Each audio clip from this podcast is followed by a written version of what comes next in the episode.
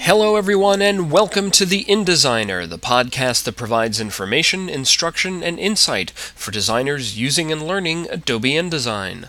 I'm your host, Michael Murphy, graphic designer and Adobe certified expert in InDesign CS2, and this is episode 24. You can't do that in InDesign. Or can you? I usually stick to things that can all be done automatically within InDesign, but every now and then you can't avoid the fact that some things just haven't made it into the product yet. This episode, like the last one, is also inspired by a question from a subscriber. Shane sent me an email saying, I would love to make a gradient that contains a CMYK value at one end, fading to full transparency at the other, allowing a picture to show through from behind. Is this even possible? Boy, I'd love that too, Shane. Unfortunately, there's no direct way to do this in InDesign, certainly no intuitive or simple way. Ideally, you would be able to set one end of your gradient to none and achieve this result. But if you try to apply the none swatch to a gradient, you can't do it. And when you create a new gradient swatch, the none swatch doesn't even show up as an option. But where there's a will, there's a workaround, and I'm going to show two methods of doing this. One requires going out to Photoshop, the other one is done right from InDesign. Neither one is perfect, but they'll do the trick. This layout includes the exact effect we're trying to achieve, a gradient that goes from a solid color to full transparency, allowing you to see a photograph behind it. I can move this object anywhere on the page and still see the photo beneath it. Using this layout, I'm going to demonstrate both methods for achieving this result, and let you decide which approach you'd rather go with. Let's start with the Photoshop method. Unlike InDesign, Photoshop does allow you to create a gradient that goes off to full transparency, but rather than applying the gradient over your image in Photoshop and placing it as a composite in your InDesign layout, let's try to build in some measure of flexibility. I want to be able to change my mind once I'm in InDesign, in case I have to increase the size or proportions of my transparent gradient without having to keep coming back to Photoshop to recreate the exact gradient I need. Since I have a general idea what I'm trying to accomplish in this gradient, I'm going to create a new Photoshop file that's the same size as my entire InDesign layout. It could be bigger too, but I don't want to make it smaller since it's easier to take away from a placed image in a layout than it is to add to it. I want to make sure that I choose CMYK as the color mode since we want a CMYK value for our gradient's first color, and I want my background contents option set to transparent. The first thing I'll do is select a foreground color in the CMYK value that I want in my layout. Then, selecting the Gradient tool, I go to the Gradient Picker up here in the Control palette and make sure that my gradient is using the Foreground to Transparent option. Next, I shift drag the Gradient tool across the left side of the canvas to constrain my movement to a straight line. This gives me a close enough version of the gradient that I want, with a generous area of my solid yellow color to the right of it. I'll save this as yellowgradient.psd, and now I'm ready to head back to InDesign to place it in my layout. From the File menu, I'll select Place, then choose my yellowgradient.psd file, and drag my loaded cursor over the location where I want the gradient to fall. And that's basically all I need to do using this method. I can now fine tune the placed gradient, opening up the graphic frame to make it wider or deeper, and adjusting its position on the page. Since I gave myself a much larger gradient and solid color area to work with in Photoshop, I have more flexibility to do this once it's in InDesign.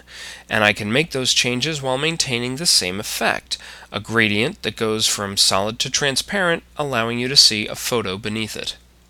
Now let's see how to do this right from InDesign.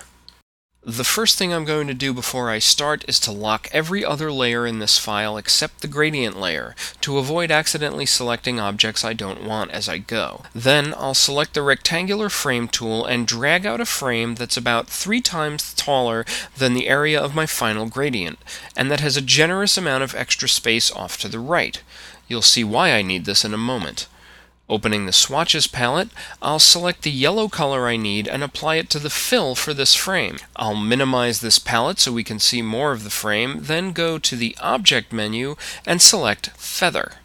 In the Feather dialog box, I'll check both the Feather and Preview checkboxes and move this over so you can see what happens to the frame as I make changes in the size field. I'm increasing the feather width incrementally with the up arrow, and as you can see on the page, the feather's getting larger on the edges of the yellow frame. 1 inch looks to be about the right setting here, so I'll click OK, close these palettes, and now we have an unobstructed view. As you can see, feathering this frame has given me a transparent gradient effect on all four sides.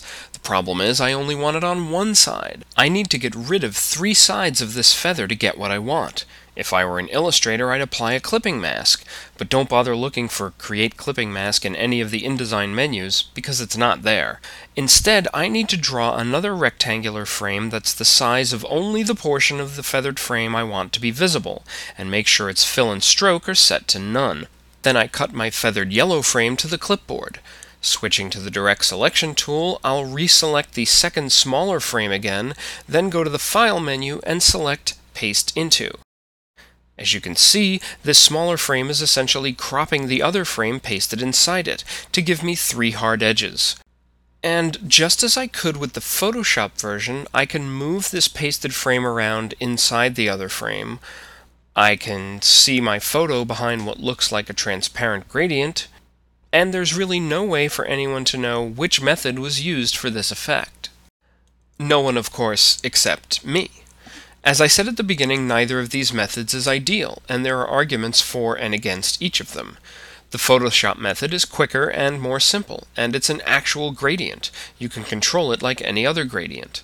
But it requires you to leave InDesign to create it, or to change it, and it requires you to have another linked file placed in your document just to achieve a simple color effect.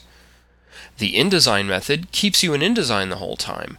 You can change the color, feather, and size of the frame, and you could save that feathered frame as an object style. But it's a little bit convoluted to set up. It's not technically a gradient, and if you need the effect to cover a large area, you have to create a significantly larger frame to apply the feathering to. Which one would I use? It depends on the layout how much of a hurry I'm in, my mood at the time. If adding a transparent gradient were a last minute decision right before a job goes out the door, I might choose the quicker Photoshop method. If I intended this effect to be in my layout from the earliest stages of the design, I'd probably take the time to use the InDesign method, knowing that I may change my mind about the color, size, and other attributes of the gradient as the job takes shape, and that I'd have the flexibility to do that more quickly in InDesign. There's really no wrong choice, so when you need to do this, pick whichever one you prefer, because now you know that even though you technically can't do that in InDesign, you sort of can. That's it for this episode. I'll be back in 10 days, maybe fewer, with a brand new installment. As always, feel free to post any comments or questions on the blog at www.theindesigner.com, send an email to info at theindesigner.com, or look for me on AIM or iChat as The InDesigner. Until then, this is Michael Murphy for the InDesigner Video Podcast. Thanks for watching.